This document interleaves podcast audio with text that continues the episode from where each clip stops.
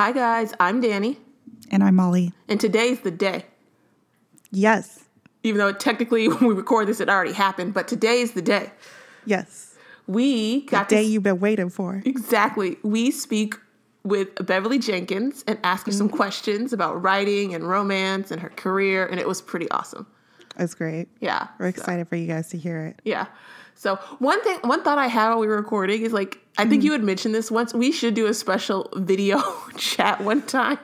We should. When I saw you both have the video on, I was like, ooh.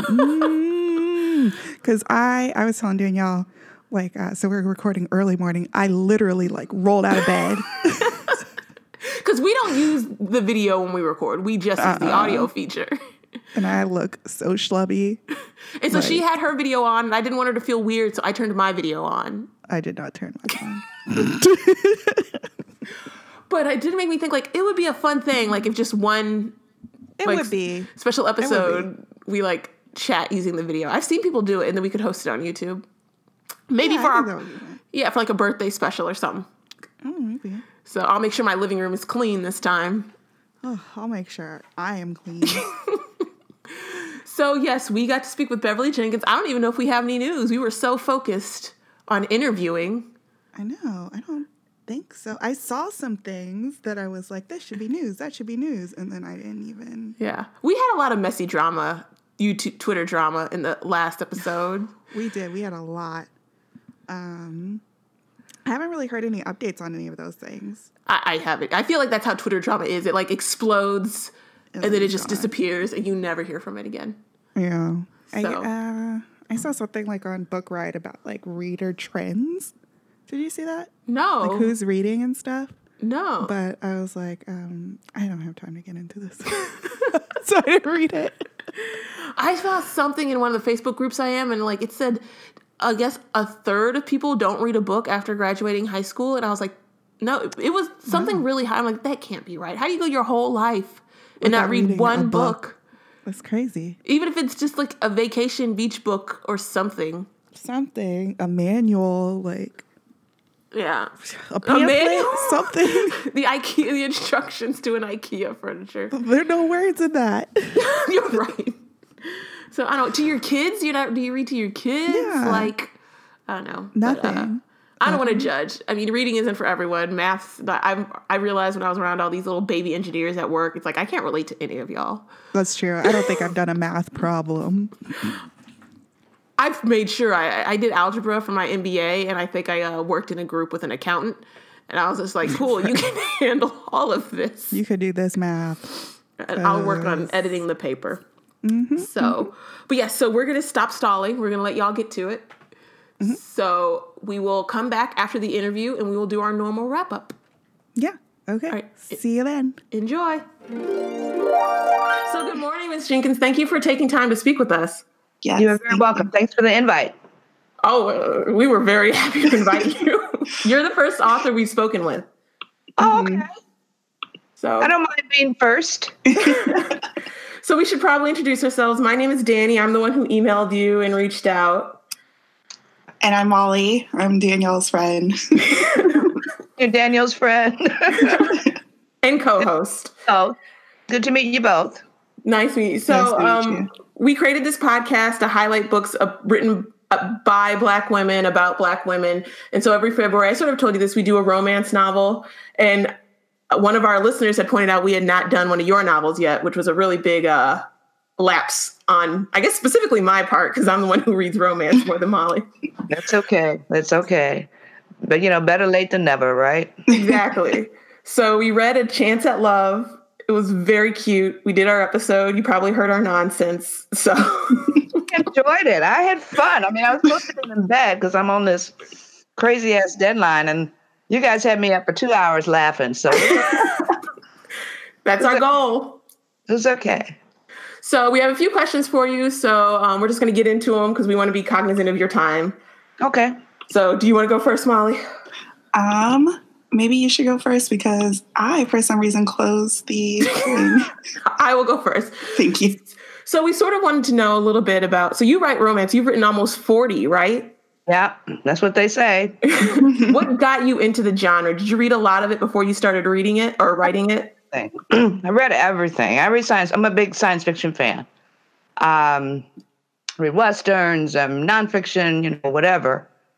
But I was just working on this little romance on the side, just for me, because back then the market wasn't necessarily open to African American mass market fiction. Mm-hmm. So I was just sort of working on this story for me. I had no intentions of being a writer or being published. Oh, really? I didn't know that. All I ever wanted to do was work in a library. That was it. So, what pushed you to publish it? Did someone read it and say, like, "Oh, this is great. You should get this One of published"? the women at work, um, Mm-hmm. she had just gotten published with a small um, sweet publisher here, and um, I showed her my little raggedy manuscript, and uh, she told me to get it published, and I was like, "Okay, where?" So I tell people that you know she harassed me every day at work to find somebody, and and I always say I have no idea how I found Vivian Stephens. Mhm. Vivian was a big time editor at Dell at the time. Um, she was an editor at Harlequin, and she also founded RWA. Mm. She had gotten out of publishing and she was doing agenting. I knew of her, Uh huh.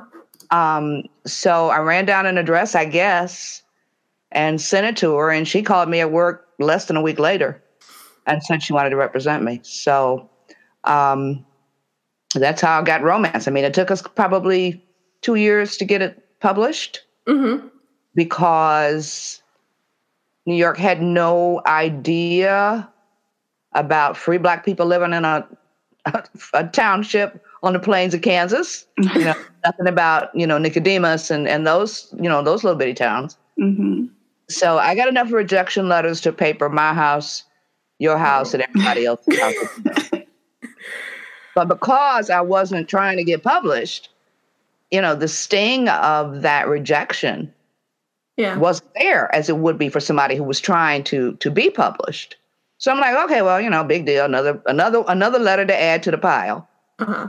And then on June 3rd, 1993, because it was my husband's birthday, Oh. um, Ellen Edwards called me from Avon and said she wanted to buy my book. No. So the rest, as they say, is is history. Three. Awesome. Yeah. So, Molly, do you mind if I jump to question four real quick? Because I feel like it's Yeah. good. So, what when you were published, you sort of touched on this. You said they didn't know what to do with the story, or I guess they didn't even know about free Black communities. What was it like in the ro- romance industry for authors of colors writing books about, I guess, Black authors writing books about Black characters, especially romance, at the time you you were published? I never got I never got any pushback from my editors as as to what to write or how to write it. Um, I wasn't categorized as a black writer. Mm-hmm. I was just happened to be a black woman who wrote historicals. Mm. So you didn't have that segregation that you have now with the younger women being put in, you know, with the with the urban stuff and, and all of that. Um, it was strictly romance. Mm. Um, romantic times embraced me immediately, which was wonderful. Um, they had a reviewer there that absolutely loved my my work, and so Catherine was very Catherine Fott was very very supportive. So you know, I you know there were some people that didn't want me at the table, but you know I don't care about that. Right. right. There were a lot of authors who went out of their way to make me feel welcome, and that helped. But you know, my job was to make the path wider. You know, to try and and write and and hopefully, you know, make it wider for other women coming up behind me. And so while I was doing the historicals, Arabesque had just kicked off too. Uh-huh. So you had me writing the historicals for Avon, and then you had this amazing group of Black women who were writing for Arabesque. Um, and all of us came through the door that was opened by Sandra Kitt and Elsie Washington and those women. So we were standing on their shoulders. That's really cool. And so, what was that first when those first books came out? What was the reaction like from fans? What was that like? That was exciting. Just went nuts. it went absolutely nuts. They were like, Black people on the cover? I'm like that now. Right? Oh, I know, and you know, and a lot of them said they opened it to make sure it was written by a black woman. Mm. When they did, they didn't even finish reading the blurb. Some people said they sat down and read it, read it in the bookstore right then. so they embraced me, and they are a lot of most of them are still with me. So I'm on Mhm. three generations of black women now. You know, the women who are in their 60s like me, their daughters who are in their you know 40s and 30s, and the the the, the college girls who are in their 20s and, and early teens. So to be around and be embraced and be loved by three generations of women, it's kind of awesome. It is really Yeah, awesome. it is awesome. Um, kind of along that vein, um, what's something about the romance genre that's improved from when you got first started, and what are some things that you think we still need to work on? I think we still need to work on, um, if I'm hearing your question correctly, hmm um, we need to work on discoverability for the young women that are coming up.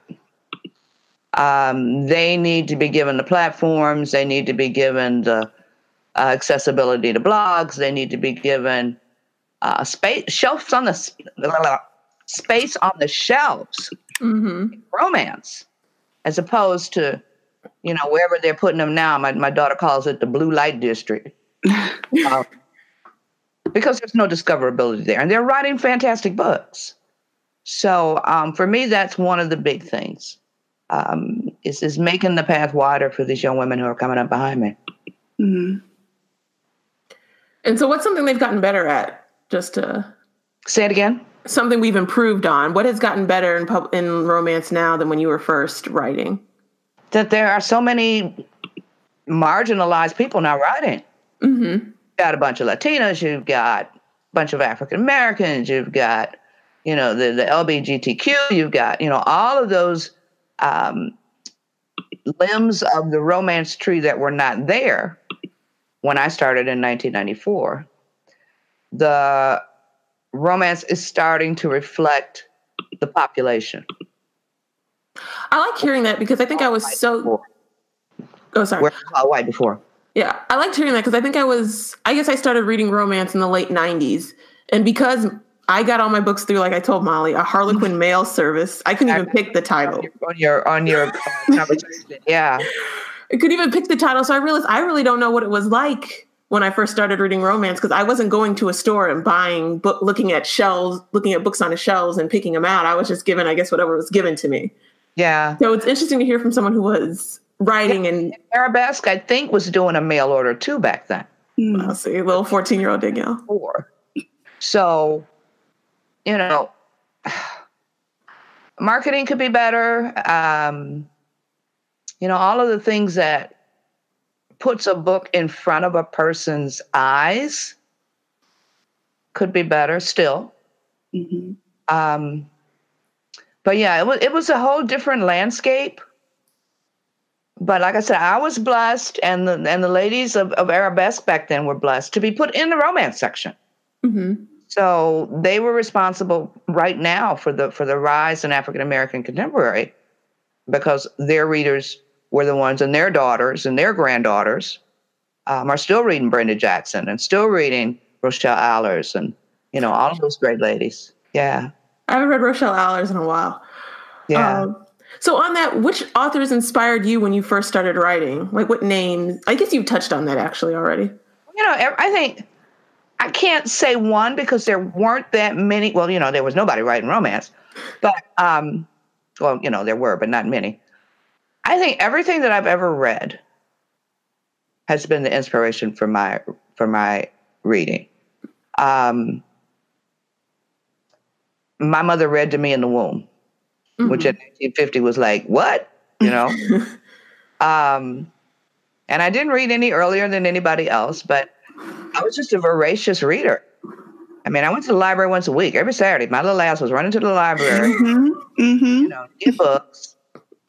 And I read everything. I mean, and I tell the story of, of having read everything in my neighborhood library from Kingsley Amis to to Zane Grey and everything in between.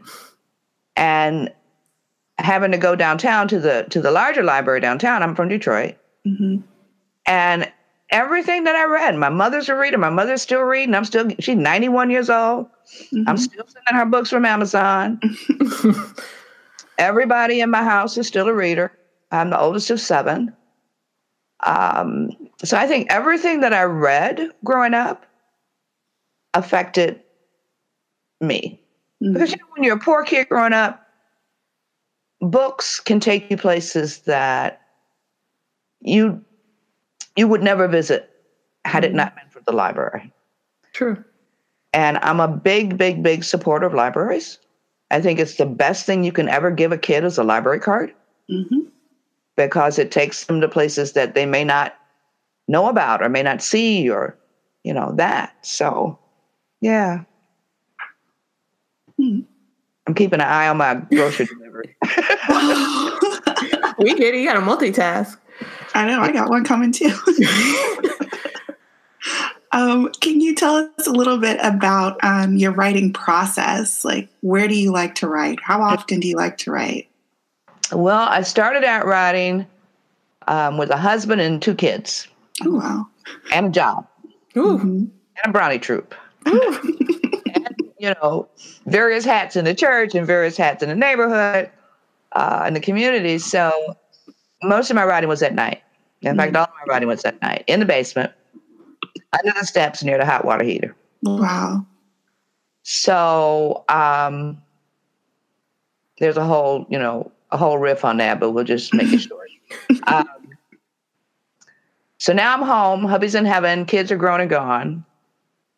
I write full time. Mm-hmm. I still write at night. Uh, my girlfriends know not to call me before 10 o'clock in the morning because I'm not going to answer the phone. I may start writing at 9 or 10 at night. hmm Um, and I research before, I research as I go, um, you know, and all of that. hmm But um, I don't really, ha- I'm a pantser, if that makes any sense. I don't know if people know, well, romance writers and people know what the difference between a pantser and a plotter is. Um, but for those who don't know, plotters plot. They do outlines. They, you know, follow that outline. You know, my girlfriend Betty Ford um, plots every bit of her book, including pantsers. We sort of don't know what the hell we're doing. have a kernel of a story or a kernel of a character, and then um, go with it and let the characters write the story. So I'm a pantser, and um, I love it because for me, it's a lot of it, it's a lot of energy. It's a lot of surprises. Um, it's a lot of whoa. That's where we're going. uh, because I think if I had to, if I had to plot everything out, it would kill the energy in the story for me, Mhm. and I want to go on to the next story. So, so hopefully that answered a little bit of of of, of how I write. I'm sitting right here now. You know, I, I'm, I've been writing the last few books on the bed Mm. because my office is such a trashed landfill that I can't get in there. So um, I think the last time it was really, really clean was when they sh- came to shoot for Love Between the Covers Mhm. years ago, five years ago. Mhm. Um, I'm trying to get back in it, but you know, right now I'm sitting on the bed and you know, sheets are full of ink from you know caps being off. And, you know, sheets look like Rorschach's test. It's it's a mess, but um, yeah, I'm like I said, I'm sitting on the bed right now. so, are you starting the next book in your? I know Rebels the first. Is it Women Who Dare? Is the Mhm. series? working right now on the on the tenth book in the Blessing series. Oh, okay, that's right. As I'm doing a women's fiction series too, which is book 10. And uh, I was up last night with my niece. I have a, a map of the town in the book. Mhm. And um, so we're updating the, the map. And I'm sure my, my niece, she's in her 20s. She wants to walk up here and slap me because I keep saying, well, move that and then change that. Put that there. No, no, no, I don't want that there. Um, she's a great artist. So I'm giving her this opportunity to, to do the map so that you know folks can see her talent so um but yeah working on that which is book 10 Awesome. Um, is it my turn, Molly? Mhm. All right. So, sort of on that, you're known. So, along with your contemporaries, because I know you do contemporaries and contemporary suspense, but I think your quote unquote brand, if I may be jargony, is your historicals. Right. So, can you just, what's that research process like? Do you have an idea? Do you, do you have like, oh, I know I want to write something during like the gold rush and then research what's there? Or do you maybe find an interesting bit of information and you go digging further and that's how you get the story? That's how I get the story. Mm. Um, I have a thing for 19th century. Um, I have a thing for Reconstruction. Mm-hmm. I have a thing for the Wild West because people don't, you know, they black cowboys, black sheriffs. Yes. hmm Um, you guys need to read Taming of Jessi Rose. If you thought Lorelai was a mess, you will love Jessi Rose, and you will also love Topaz with the brides from the um, from the wagon train. See, okay, so there is one because we love them. okay, I know. I'm gonna I'm gonna write those down. I read I read Wild Sweet Love with Yeah. Madison. Uh huh.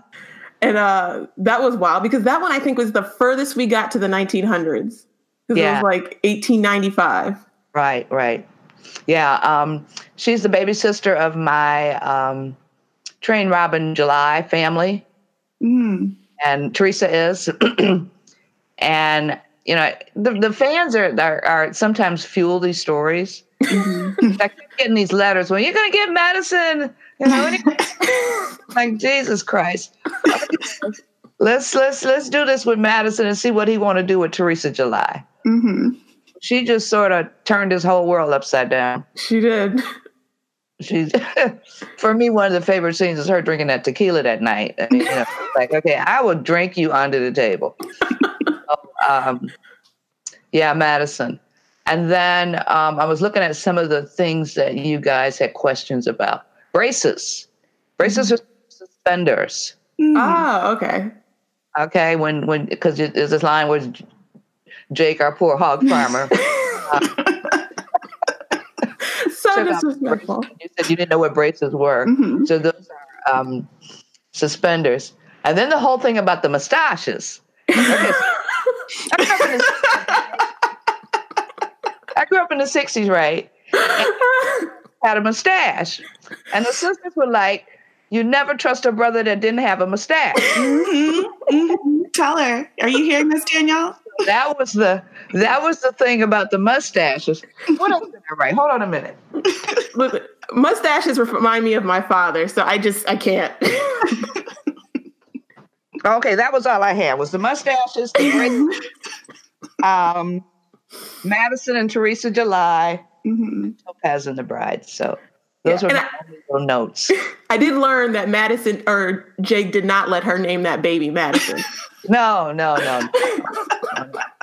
You know, I do have um, my early readers have named a lot. Well, not a lot, but some of their kids and grandkids after my characters. Oh wow. Aw. A whole lot of chases running around. Very first book, which is an amazing tribute, I think, you know. And then you've had some guys are like, no, like, no.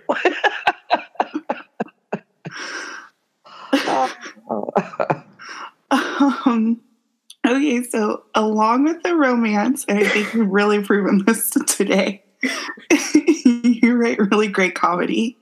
Um, and your characters are just so funny and Lorelai through so much shade. You should see our notes. It's just all winky faces and laughs between me and Danielle. We talk a lot when we read the books, and this was just so much fun. How do you come up with all of these quips for your characters? Well, I think, you know, a lot of times for me, the characters come to me with them. Hmm. Um, a lot of times they know what's going on in the story before I, well I don't. So it's my job just to give them life and you know breathe life into them like you know maybe this clay statue and they sort of come together and and they have their own swagger, their own. I hear it in my head. Hmm. Um, they're as real to me as as as you and as, as you guys are. So I don't think it's anything that I come up with. I think it's just me writing it down as I hear it and see it in my head. Writers are kind of weird. We got weird. we got really weird brains. Uh, My characters are in what I call my green room in my head, Ah. just sitting up there waiting on their turn. And then when the story starts, and I was telling um, Sarah at Smart Bitches this, that they're over in the corner laughing at me because I don't know what the story's about. And, you know, they feed me little bits here and there, and, you know, they're like, ha ha ha, she don't know that yet. Um, but the dialogue and all of that is it's them. I hear it in my head as I'm writing it down, which is kind of weird. Uh, I could hear someone going, "The I'm wanted by everyone, just not the law line." Was- That's yeah, a t-shirt. Lorelai's, Lorelai's the, she's sort of the queen of that, but so it's. I mean, all of my characters have that. The women have that kind of, you know, shade throwing uh, kind of thing going on, Mhm. and um, I mean, even in the in the earlier days, the, the backlist. So I don't know if that's part of my brand. I don't know. I just write it down. So I guess so. We touched on this. You've written a lot, and I guess maybe this is sort of just going to the story coming to you. How do you keep your storylines fresh with 40 stories and so many characters? Try not to write the same story twice. hmm uh, try and give each character a different, not necessarily a motivation, but a different personality. hmm All of the women are sort of feisty and all of that, but um, hold on. Okay, so she's headed to check out with my groceries, so she's gonna be here in like five minutes. I keep an ear out for her. Um, just try and not do the same history.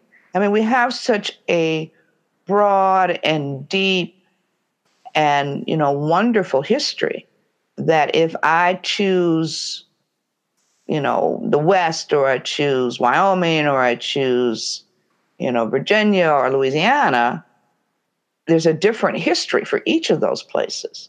And that helps me keep the stories fresh also. Hmm. So just try not to phone it in. You know, I got enough people doing that. Mhm. yes. Um, you know, try not to phone it in and try and let the story tell itself as, as opposed to me trying to tell the story what it is. Yeah. If that makes any sense. Mhm. Cause, and I like what you said about our history is so varied. Because I think the first time I ever read any sort of fiction about a black person who was passing was Forbidden. Yeah. And then I, you know, and I don't like to do stereotypes. Mhm. So most of the fiction that you see with people who are passing, they call it the, you know, if you're an English major, they call it the tragic mulatto. Mhm. They're in between, and they, you know, a lot of them wind up, you know, killing themselves and all this because Mhm. can't relate. And none of them want to be black. Mm. In Ryan's case, he's passing because he's tired of being dealt with as, as three fifths of a man, as you learn in Through the Storm, where he meets his first appearance. Mm-hmm. But his job, he thinks, is to help the race. Mm. He's like a, a, a, a, a super odd spy. so on the other side of the tracks, doing what he can for his people. So that is a subversive kind of kind of thing for. But yeah, there's you know there's tons of people who have left the race for many many reasons. You know, so, reasons. Awesome. I think it's you, Molly. hmm um, so one of your titles has recently been turned into a movie. What was that experience like for you? That was amazing. Uh, deadly sexy. Mm-hmm. I also heard the story that your sister claims those are her legs, and you said those are not her. Yeah. We're at the family reunion. Um, all the drunk uncles is, you know, playing cards and stuff. You know, drinking that brown liquor and lying. Um, she told them that those were her legs, and she was, and they were like, "Oh, really? Yeah, yeah." And they were believing it. oh, I was like, "No, America, those are not her legs." but um, it's the companion piece. There are two sisters. They my my contemporary characters are Mhm. descendants of my historical characters. That's cool. Mm. So, um, the Blake sisters, um, JT and Max, are descendants from Lorelai Mm. and the lady who put the bride, the, the mail order bride train together, Mm. Grace Atwood. So it's a companion piece. Max books, Max's book came out first, which was Sexy Dangerous. Mhm. She's a former government assassin. Mhm. And now she's a bodyguard for a brother who has this awesome invention that people are trying to steal. Ooh. So Max is, um, so JT is Max's older sister. And so Iris Bolling, who is the head of Siri Entertainment, is a big fan of my work and a, and a great friend. And she has done a couple of her own books into movies because she said, you know, if we wait around for Hollywood to greenlight us, you know, it, it'll be three lives later. Mm-hmm. So rather than do that, she formed her own film company Wow. and um, filmed her two Mm. books. And she and I were at an event a couple years ago and got to talking. And, you know, out of that conversation, Deadly Sexy, the movie, came out of that. That's and really she cool. screenplay and she saved the book. And, you know, and my only regret is that, you know, we didn't get the money that we really needed Mm. But she did a fantastic job with the 70,000 that we raised. We were trying to raise 100,000. We Mhm. raised 70. She did a great, great, great job. Um, you know, hired all the people, did the script, you know, did the directing. Um, she's got a great crew. So um, hopefully, you know, we'll use that as a springboard not only for more stuff for me, but for other authors. Exactly. That they can do this also. So it was a great experience. We had a, you know, premiere and, you know, all that. And it was, Oh, great. I'm just so grateful to have her in my life. I heard, I think I listened to right when the movie was about to be launched. It was the Smart Bitches or Smart Podcast. I the podcast that goes with Smart Bitches Trashy Books. And you'd said it was like seeing your book, you picture them as a movie anyway when you write them. Mhm. So seeing it on the screen was just like, was like, It was- that's exactly how you pictured it. Yeah. Yeah, it was surreal. And and like I said, she, you know, when I read the screenplay and the script, I was like, okay, you know, Iris didn't mess with it. She didn't try and embellish it. She said there's a whole lot going on. I mean, and if you didn't read the book, I mean, you might have found it a little confusing because there's a whole lot going on in this book. But um, she didn't try and, you know, people say fix it. Mm. Went with, you know, what the story gave her. And she did a fantastic job. But yeah, seeing it on screen. And then, I mean, Travis didn't even have to have no lines. I mean, he could have just walked back and forth and, and everybody would have been fine. and he's also on the cover of Rebel. So, Mm. ah, yeah. I liked that cover. Um, It was a nice cover. So, what advice would you give a writer, specifically a black writer or a writer of color who is just starting out? Like, what words of advice do you have for them? finish the book. That's the advice I give everybody. Finish the book. Um, we all spin around, and I was just I was guilty of the same thing. My sisters would say, "Well, how is the book coming?" that first book. Finish the book. Practical. Learn all you can about the business of writing, so Mhm. that you're not sending, you know, ungodly amounts of money to somebody who is not going to have your back. Mm. Um, learn as much as you can.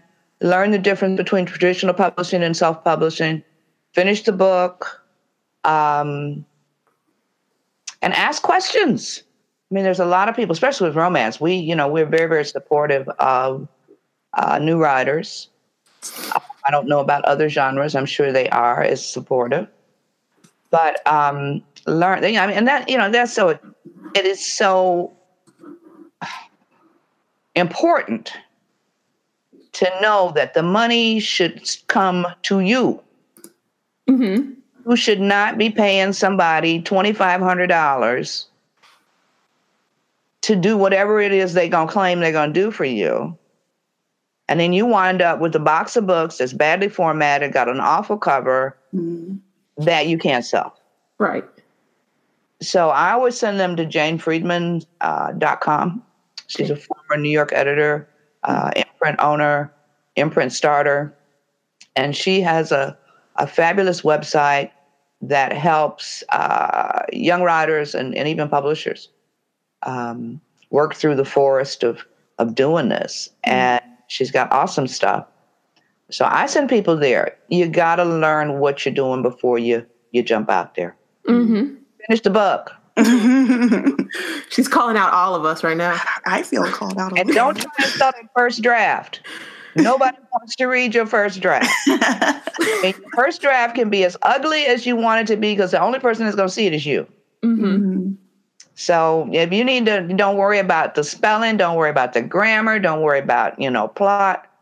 Just get that first draft done, and then start polishing it. Awesome. Awesome. Okay. Um, if you hadn't become a writer, what do you think you would have done instead? I'd have been in the library. I've been working in the library, about books, always about books. I, I worked in one, two, three different libraries growing up. Um, books are my thing. Awesome. Same. I can relate to that. Yeah, I tried- almost. Yeah, you almost became a librarian. I tried. I applied to MU's program, but I was in Iowa at the time, so I don't know what I was thinking. So, so we asked some people. Oh, are the groceries here? Go ahead. Oh, okay. So we asked some of our followers on Twitter if they had questions for you, and we got some. And um, the first one, I think she's asking it as a joke, but I'm going to turn it into a real question. Um, it's, it's from Mocha Girls Read, our friends over at Mocha Girls Reads at Uh-huh. Mocha Girls Reads on Twitter, and they she asked, "Please ask her where do the men on her covers live, and are they free Friday night?" Just wondering. Oh, I know. Just asking for a friend, right? But um, those are like cover models. I know that romance novel covers, they're like a whole little industry on their own. Like, They are. They are. yeah. Then Avon uses real people. Um, they don't use stock photo. Ooh, see, that's nice. Travis is real. Hmm. I've met him. He's gorgeous. Hmm. He has a twin. Oh, even better. So yeah, tell her I'll hook her up if I if I Did you hear that over there, Mocha Girls? and there's two of them, so you all can like have you can get more than one around. um, okay, y'all won.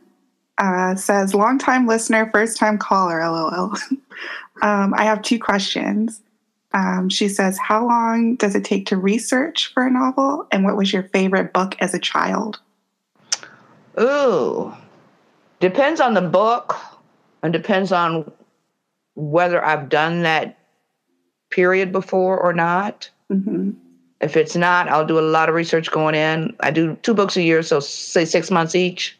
Ooh. Yeah. Um, and my favorite book is a child. Jesus. Oh no, I done read so many. hmm Um, my favorite book ever is Dune, Oh, I gotta read that. Which is the you know the, the first space opera. hmm So we'll have that. We'll, we'll make that count. Okay. Yes, and that was I think we skipped her Twitter handle. That was at Unicorn Inc. She's she's tweeted us a lot. I don't know what she does tweet us a lot. Um, so our next question is from Shauna Miles at S R Miles Author, and she says, "What are your go-to research resources? Is there an um, is there a time or an event that you began researching for but then abandoned? Like maybe a novel idea you had but then sort of scrapped." Um, I've never abandoned anything. I may have put it in a drawer and put it off. Mhm. One of my go-tos is um, "We Are Your Sisters: Hmm. Black Women in the 19th Century." Ooh, uh, Dorothy Sterling. It's nonfiction. It's full of diaries, um, bibliographies, uh, biographies. It's an awesome, awesome, awesome book. Um, I use it as my Bible. She also has another one that set during Reconstruction called uh, The Trouble They Seen, Oh, and full of first hand accounts of not only slavery, but also um, Reconstruction. hmm Um, because you know, I, you don't have to make this stuff up. Mm-mm. Our history is so wide, like I said, and and, and so deep that um, you don't have to make this stuff up. So that um, the timeline that's in uh, before the Mayflower, which has like everything that ever happened to Black people during the 19th century by day and month and year Oh, wow. that works really well for me. But the new editions don't have that timeline in it. Oh, Might want to get, you know, go through the used books and get one that does. Um, I was real disappointed because mine's is falling apart. This is like my third one. oh, wow. And the third one that I have does not have the timeline. And so I'm back to using the one that's pages missing and it's taped up and all of that. I can't imagine why they wouldn't put that in there. Yeah, that's that's weird. Yeah. All right. So those are my main three. Um, also, anything by Benjamin Quarles, because he wrote Black uh, abolitionists, Black abolitionists. He wrote The Black Man During the Civil War. He wrote um, it's called Negroes back then. Uh, the Negroes in the American Revolution. Um, his whole um, body of work deals with our history, and he, his stuff is fabulous. Yeah, we're gonna have to check that out. Yeah. Um, so another question we had from Tammy Jones at I am Tammy J. You sort of touched on this. She wanted to know when did you discover you wanted to be a writer? The first day that book sold. You know, I because can like, see that. wasn't my goal was not to be a writer. My goal was not to be published. Mm-hmm. So Write for yourself. yeah. So I said, okay, well, I guess I'm doing this now. And that was Night Song, right? That's the very first one. Yeah. That's the first book, 94. You know, sometimes uni- the universe gives you things that you didn't know you wanted Mm-hmm. and that are so wonderful that you go, oh my God. So sometimes it doesn't give, it's like the old Stone song. Sometimes it doesn't give you what you want, but it gives you what you need. Mm-hmm. Mhm. So, what else you have for me? Okay, so um, Chandra Thompson says, please ask my favorite author if she plans to write any more contemporary romance outside of the B.O.B. series soon. Yeah. Um, the, the the romantic suspense, suspense series, they're all tied together. I call it the Detroit series because it takes place in Detroit. And the Blake sisters are sort of a branch off of that. So these are the the, the there's three three brothers, three brothers, Mhm. and they are descendants of Hester and Galen from Indigo. Ah. Mm, okay. and they have this this this group of, of people called um, NIA, and they are fighting crime in Detroit. Uh, one has the personality of like Batman. I mean, he's very brooding. He's very, um, and then we have Saint, who's like Inspector Gadget because he's got this coat, all this tech stuff in it. And then the third brother is the mayor. They call him um, His Fineness. So, um, they don't know. They're all sired by the same man, and they all have different moms. Mm. Hey, welcome back. Yay! We only have a f- two or two so more questions for you, so we won't keep you too long. Okay, that's fine. Um, I, I think did I did I have the next one? I think so. Okay, I think the last one was from um, Real Woman uh, at Real Woman ninety at Every Woman ninety eight. Robin, Robin, our longtime listener, and she wants to know what your publishing goal is: fifty books, hundred books, more. Nope, just to keep publishing, Just keep Yeah. publishing. just to keep writing good stories that touch the readers, that give them that HEA, that Mhm. spread the history. Um, I don't have a numerical goal. just a goal to, you know, to keep at it. Mm-hmm. Yeah. Admirable. Oh, go ahead. No, go ahead. I was just saying that's admirable. Yeah. I'd like to thank Robin for getting on Twitter. sending questions. She drummed up a lot of these questions because we think people are just shy. Like they like the idea of having the opportunity. She's she's a good lady. She's Yeah. good- He is. He's like our very first listener. She was. Well, she- we, okay. Mm. She doesn't live too far from me. I mean, we're in the same state. Oh. Detroit, I spent a summer there. There's a big bookstore there that I think is a converted factory and it's a used bookstore and it was like four stories. Yeah, it's King King's Books. They're close. It's been there. No. they're- it's been there for almost sixty years, sixty years, hundred years. Yeah, they're closing it. That's you know prime. Re, um, I don't know why they're selling it, but everybody thinks it's because it's prime re, prime real estate Mm. going through that whole gentrification thing downtown. Oh, so that's the hard. the one that's in the suburbs is going to stay open, but the one downtown, which everybody loves, I mean, you need a map to get through that place. Yeah, I was in there once and I was like, I could spend a week in here. Yeah, yeah. So they're closing down. Oh, that's upsetting. Yeah. Okay. Okay, and then our final question, um, what we ask everyone every single episode, what are you currently reading? What am I currently reading? Um, I just got off a deadline, so I treated myself to um, JD Robb's Connections in Death, Mm. which I love those series. And I'm going to Charleston, South Carolina to do a gig this weekend, Thursday. And I'm taking, um, oh, Jesus. What's new? Um, um, um, um, um, um.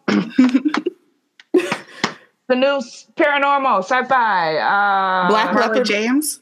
Well, that yeah, that I'm saving for Chicago. I got that too. Ah. It's the one with, damn it, my- um, Polaris Rising. That's what I'm Ah, looking. Okay. Yes, I'm gonna read that Polaris Rising. Okay. So that's next.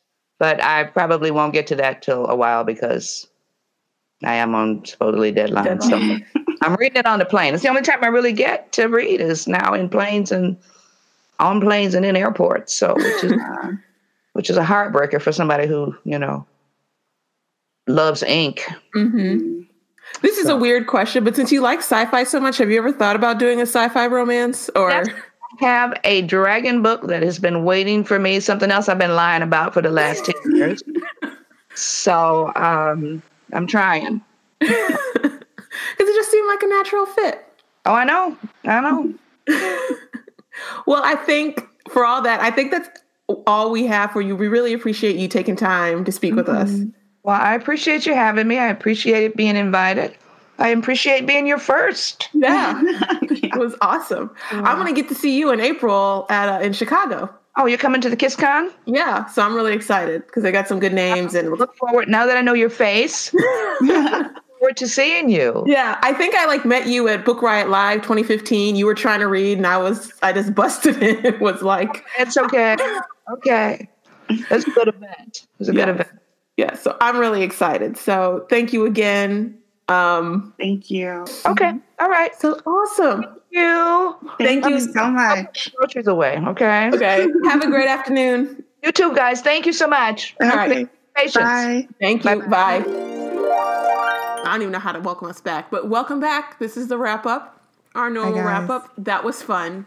That was fun.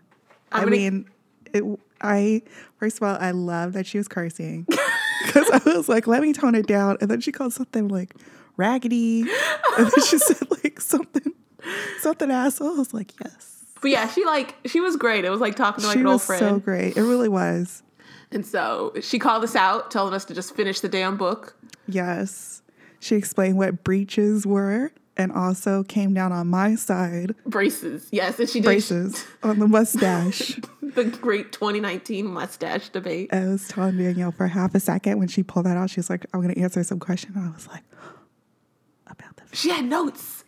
She did have notes, I don't think anyone's ever taken notes while listening to us. That's a lot of responsibility. right? I appreciate. I mean, I respect. I, I'm so. I appreciate it. So. I don't even know how to feel about it. I'm amazed. Insightful. That's that's I need to put that on a mug.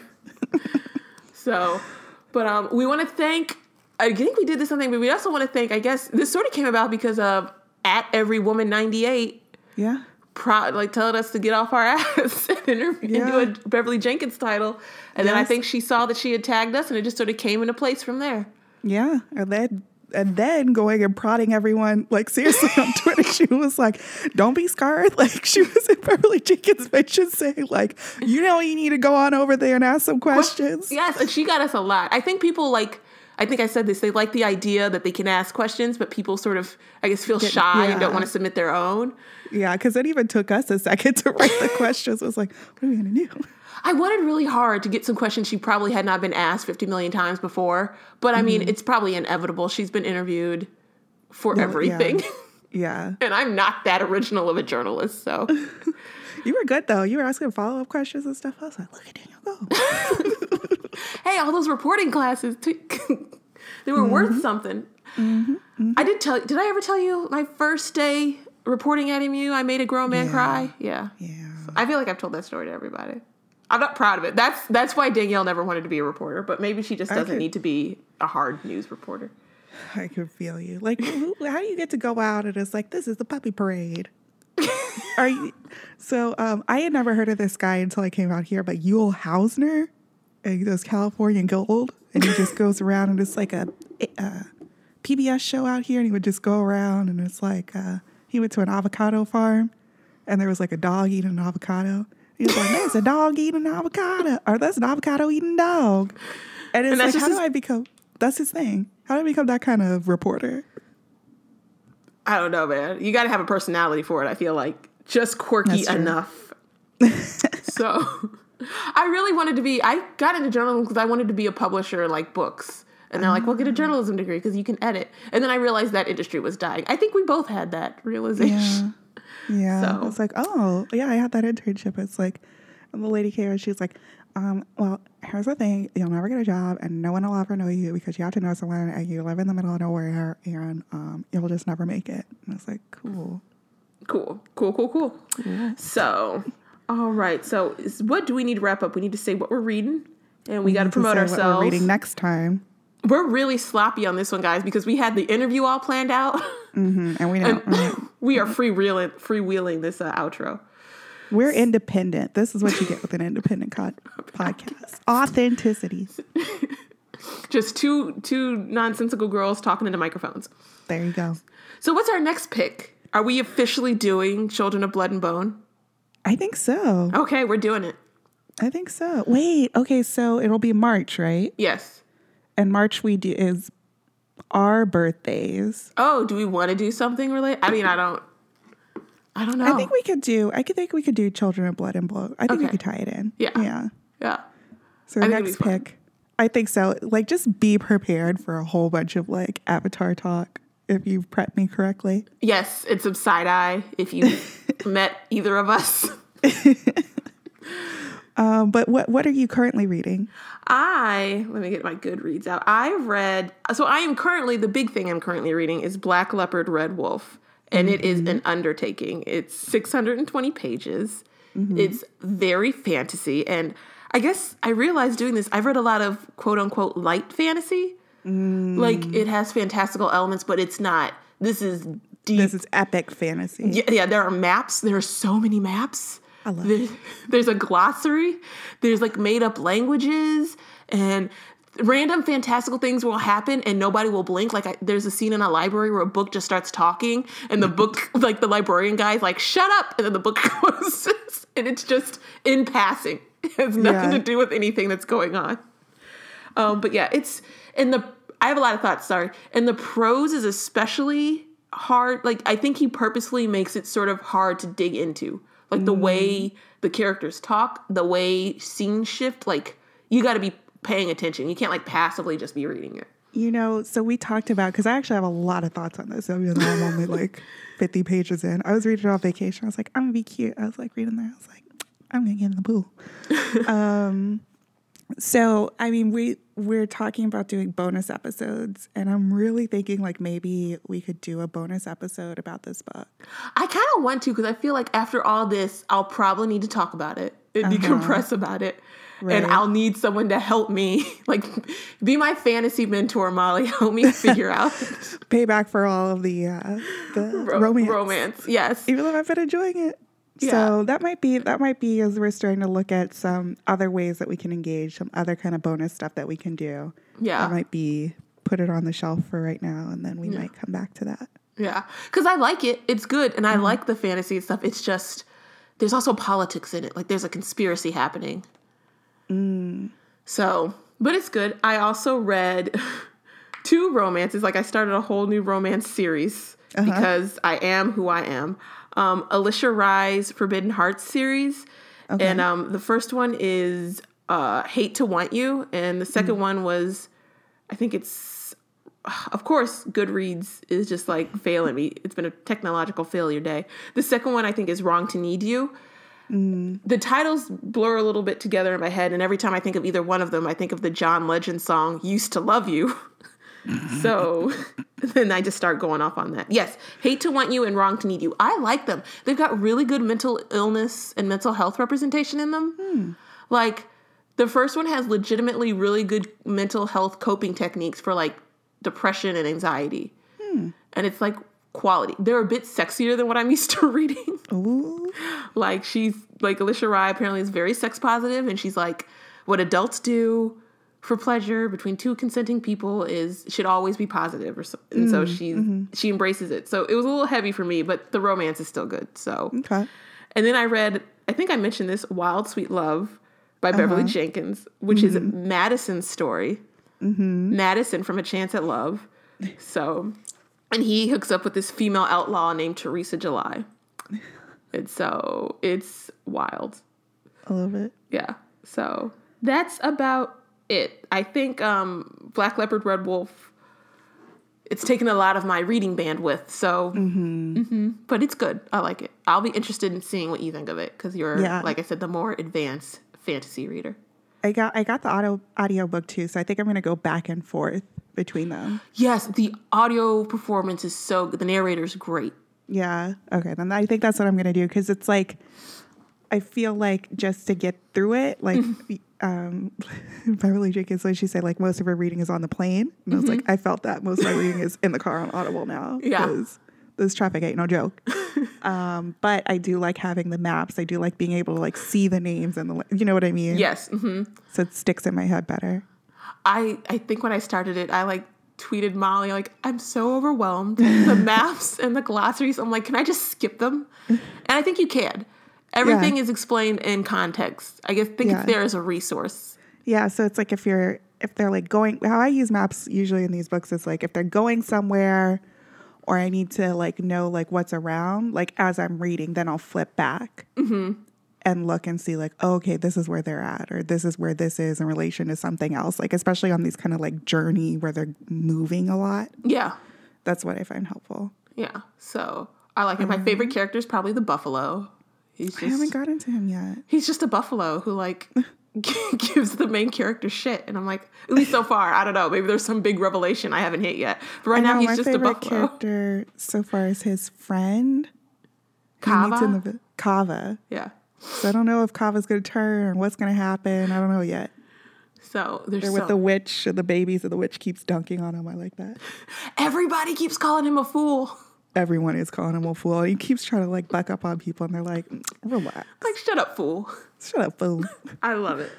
Okay. Um, I did read one other book, Oh, yes. Magical Negro by Morgan Parker. What'd you think?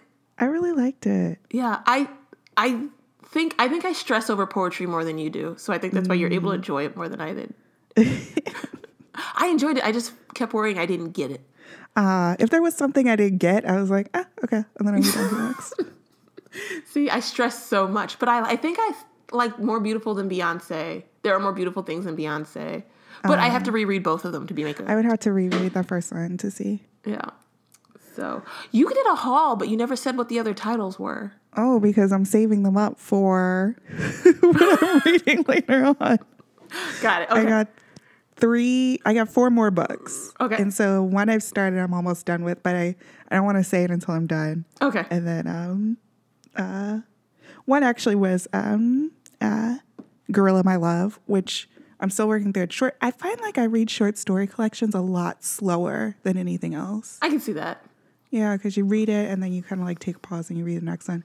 But I am totally in love with this book, and I got it on Kindle because it was just like I heard about it in um, uh, Kiese Laymon's book. Uh, damn, my brain is so cloudy right now.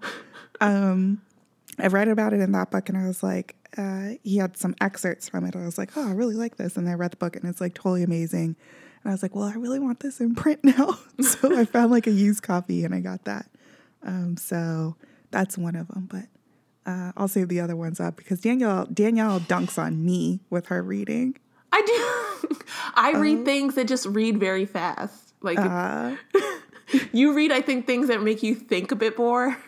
I don't I don't know about that, but You're always reading. And like last year, like I'm reading this 600 page fantasy. Like I read like things that I just fly through.